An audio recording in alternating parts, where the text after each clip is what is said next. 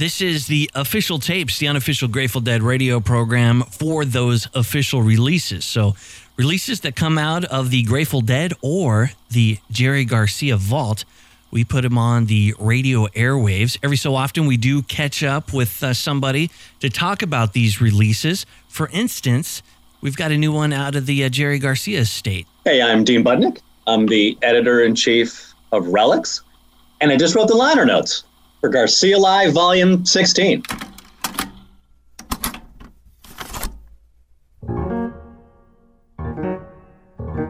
You know, 1991 is when Jerry Garcia Band was starting to move into those larger venues out here on the East Coast. They're just starting to play some of the arenas, and this is their first go around at, at, MSG. I remember that uh, to mark that particular equation at the time that the Jacqueline and Gloria were wearing very shiny dresses and seemed really, really up for the night. And beyond that, you know, in 91, uh, Jerry started interjecting some new tunes into the mix. So it was cool to get to hear some of those on that night. All of them, obviously, are, uh, are on the new release.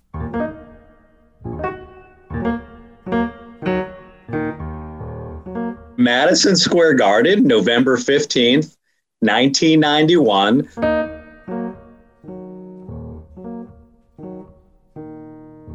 By the time you get to the fall of 91, while there are still some, unquestionably, some great Grateful Dead shows, you know, look at MSG. Actually, when the Dead were there, look at Boston Garden when the Dead were there. The Grateful Dead at this time was becoming a little bit difficult for Jerry to find his way. I mean, so Brent passes in you know the summer of 90 they come back with vince and bruce hornsby and it's really bruce that energizes the grateful dead for a while. And then increasingly bruce starts to step back his involvement with the band thinks that vince is coming into his own. Bruce has other conflicts. I think at some point bruce has said some of those initial creative heights that happened when he first joined the group had sort of fallen by the wayside. Really, by all accounts, it sounds like Jerry was most excited about what he was doing with Jerry Garcia Band. You're listening to Jerry Garcia Band and you're sort of stepping back through time with Jerry. What's the music that he really loved, that inspired him while he was growing up? And that's sort of what you hear. So if you're a Jerry enthusiast, that's what you get. Plus, you know, he solos on every song, which is pretty satisfying. Again, if you're a Jerry head, you certainly are getting a fair share of Jerry.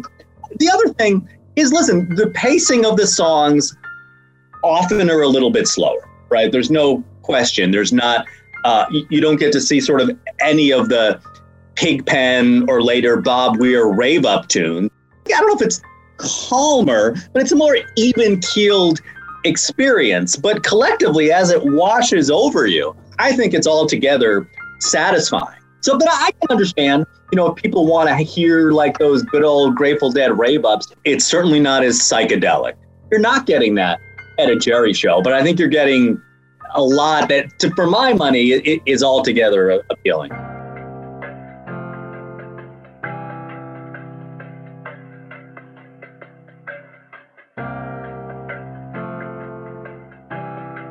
The Grateful Dead always acknowledged that New York was something special. There was a particular energy. There's no question that there's a lot of energy there, and that has infused the band going all the way back to when they'd come out and play for Bill Graham at the Fillmore East. You hear them talking about it. By the time uh, when Bill opened the Fillmore East, then our, our fortunes took a turn for the better. You know, then we started riding in limos and and um, you know, we had a different, I mean, we, we were starting to do well. Not our records or anything, but, but our shows were doing well. And in New York, I mean, once you make a splash in New York, once you've got a, a New York audience there, it's like you could own the town, you know, I mean, we, you know, we didn't have, a, in New York, we could do anything. And I'll tell you this, you know, maybe I'm, I don't want to say that I'm biased, but I'm an East Coast deadhead. And I saw shows on the East Coast and I saw shows on the West Coast. And there really was a difference in energy coming from the crowd.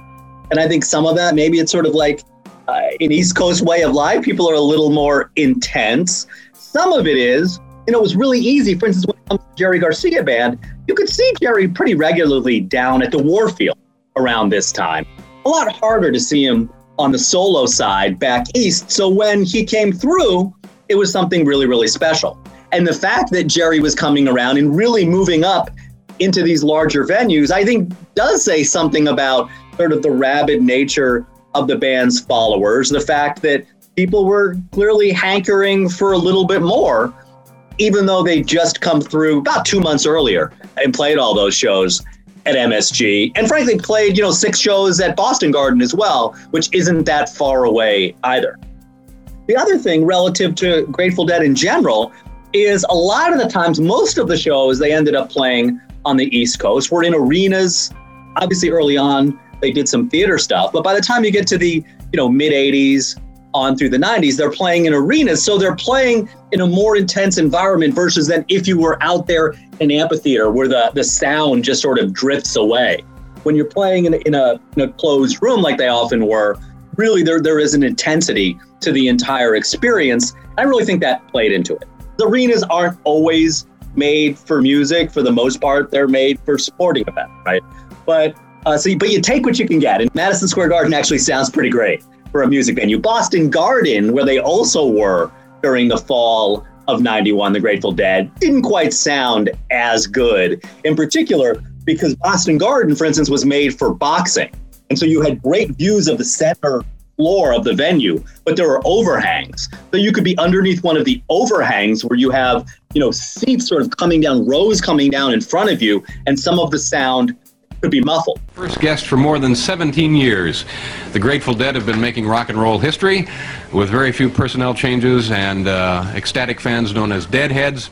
They are truly a cultural phenomenon. But the Grateful Dead are more than just a band. They are a community of about 100 people whose energies go into their albums, concerts, and films. Would you please welcome two members of the Grateful Dead, Jerry Garcia and Bob Weir.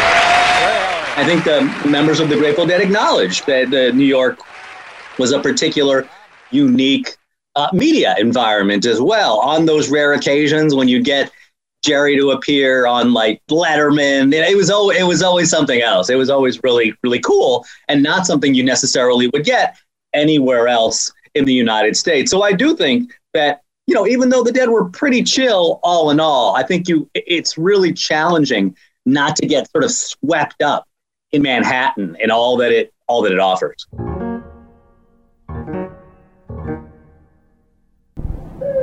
Thank you for calling the official Grateful Dead West Coast hotline number. Grateful Dead will play the following places.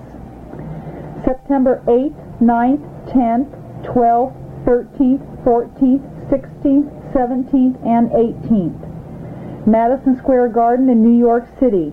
All seats are reserved. The mail order is over for all the Madison Square Garden concerts. We'll get tickets unless your postmark is real late. If in the process of filling the orders, New York and Boston, we find duplicate orders, they will not be filled.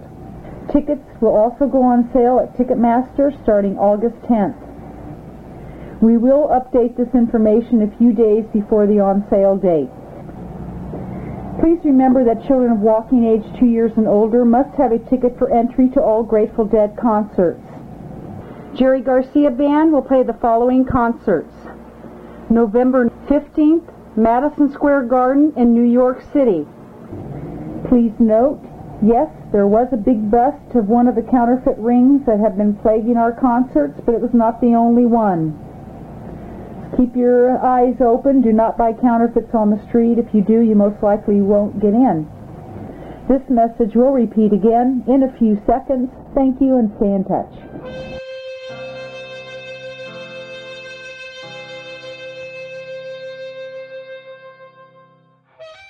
Melvin Seals remembers being in the big room, but doesn't remember very much about what went down. Jackie LaBranch does recall being there, acknowledges it was a special night, had some interaction with Woody Harrelson, who was there. That was pretty cool for her. But beyond that, I mean, I think what's interesting, and I write about this in the liner notes. This is actually a quote from what Jackie had to say. because I really do think it captures a lot of what was going on there. On one on one hand, she says this: there was an incredible atmosphere. This was the same place where the New York Knicks played, and I'd also seen other concerts there on TV by so many amazing people. Right, so that's one side of it. MSG, a, a celebrated venue. On the other side of it, she said this: it was just another show in a great place. The thing I really liked about working with Jerry was we did our shows and we had a good time. Nobody was better than anybody else. We just played our music. It was about the music. So, you know, that band ultimately, it was about the music, what was going on. They didn't get too caught up in the venue and the venue size and in all of the set setting. On the other hand, Madison Square Garden, kind of tough to avoid that, given again the nature of, uh, of its history. So I think all of that, what was at play on that particular evening.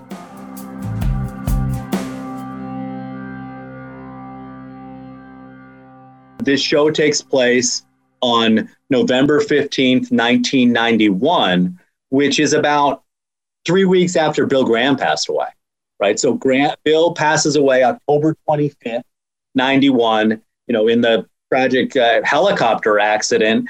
And these dates are on the books, and Jerry goes out and decides to honor them. And, uh, you know, I, I have to believe that was that was on his mind, you know, his relationship with Bill, even though, you know, I, I think that they had at times a difficult relationship, but ultimately, I, I, Jerry's been pretty good about crediting him, you know, uh, Bill Graham for supporting the Grateful Dead through some difficult times and helping to spread the good word. My first meeting with Graham, I'll tell you, I, have got vivid recollections of it. It's a good. It was funny too. It was good. It was at that Trips Festival. That was the first time that I think that I met Graham, and he was running. He was the guy that was running around with this sweater, looking straight as can be, with a sweater and this blue sort of work shirt open and a V-neck kind of cardigan, but short sleeve, some kind of sweater. I don't know, and a clipboard, you know and in the middle of total madness. I mean, it was totally crazy. You know, it was just totally flying. You know, and here here's this guy running around in the middle of you know. With some illusion of order or another, you know, who knows what he was thinking? You know, I, I remember being tremendously touched by it in a way, in an odd sort of way. And then we were supposed to play the Grateful Dead. We were supposed to play our second set. We played a set, and we were real high, and we said, "Oh, let's screw around for a while." We split, came back a little while later and play, we're going to play some more my guitar, which had been on stage. I looked at it. You know, Graham was running around, scheduled something or another, you know, raving some stuff. And I was real high. I looked at my guitar, and the bridge was broken off. The electric guitar I had, it was just, you know, hanging there, you know, and uh, the strings were all flapping around. The whole thing was just wrecked, you know, in a way. And I looked at it, and I, I was sitting there looking at it, you know, and Graham says, "What's going on?" And I said, "Well, my guitar is broken, you know, and he looks at it, and, and he, right away he got down on it. He started trying to fix it, you know, and I'm standing there stoned out of my head, you know, with everybody partying and having an amazing time. And here's Bill, you know, sweat dripping off his head, feverishly fumbling around with my poor guitar, you know, and and I just felt like, wow, this poor guy, you know, what a great guy. And here he is trying to fix my guitar in the middle of all this weirdness. Man, you know, this guy is all right, you know. That was, you know, I really liked that, you know. I really liked that. I thought it was just admirable as can be. Great gesture. And the other interesting part of that is that, you know, at the outset of their career, uh, Bill Graham was also Blues Travelers manager, which in part is how Traveler ends up on that bill at Madison Square Garden. There is that connection, and I do think that, you know, Bill passing is certainly, to my mind at least, something that's sort of just floating in the air in November of, of, of 91. And I think you can maybe hear, you know, wisps of it uh, throughout the throughout this MSG show, which I do think in part it's a little bit heightened because um, Blues Traveler had that relationship. They opened the night, which I think sort of just you know brings that to mind. The fact that, that Bill had been part of all of this and had passed away just just a few weeks earlier.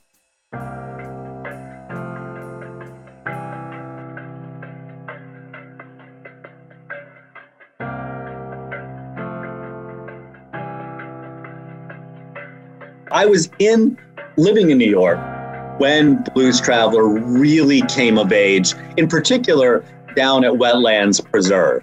And so it was amazing to be able to see them at Wetlands 1989 and then 2 years later they're in Madison Square Garden.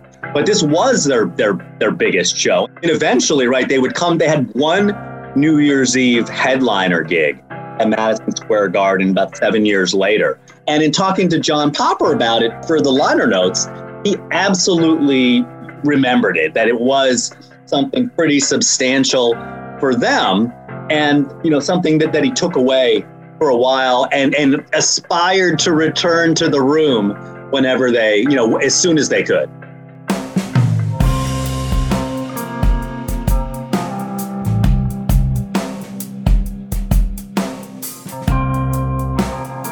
I interviewed Bob Weir for a cover story in Relix magazine a couple issues back, and I asked this particular question of him because it's something that always kind of irked me when I was a deadhead, uh, particularly in the in the 80s into the 90s. And at that time, the the mainstream media was very dismissive of hypercritical of the Grateful Dead, and certainly the Grateful Dead fans. And so, you know, the Dead would come into a particular town and then somebody would go out invariably into the lot, whether it was local television or the local newspaper, and there'd be there'd be a quote the next day, whether it was visually or or, or in print. You know, they find somebody who you know self-describes himself as Jack Straw, telling some gnarly tales from the parking lot, and people couldn't really figure it out. They're like, why, you know, and they, they sort of described all of these deadheads as you know 60s wannabes 60s throwbacks couldn't figure out what they even liked about the grateful dead. And now when you look at it the music of the grateful dead and in particular the band's songs are hailed as being part of the great american songbook as they should be. Because you know the reason why people kept coming back wasn't just the improvisation even though that was remarkable. But at the core of that there were all of these songs that people could latch onto, in particular, the Jerry Garcia, Robert Hunter songs. I think a lot of these songs will become standards, right, in 30 years, in whatever genre might be, whether, you know, jazz players are playing them, rock players are playing them, bluegrass players are playing them. The music will abide. So over time, I find it to be very gratifying that people finally acknowledge that. Although I, I still think back and wonder, you know, when I was growing up, like, why, why couldn't you say so at the time while they were out there hitting it? Because, you know, there's got to be a reason why we're all here, not just because we can go out in the lot and have some fun. There's much, much more to it. And ultimately, people realized, oh, yeah, I, I guess it's about the music, which it always was that there's some great music here. There are songs that will stand the test of time, as is certainly the case.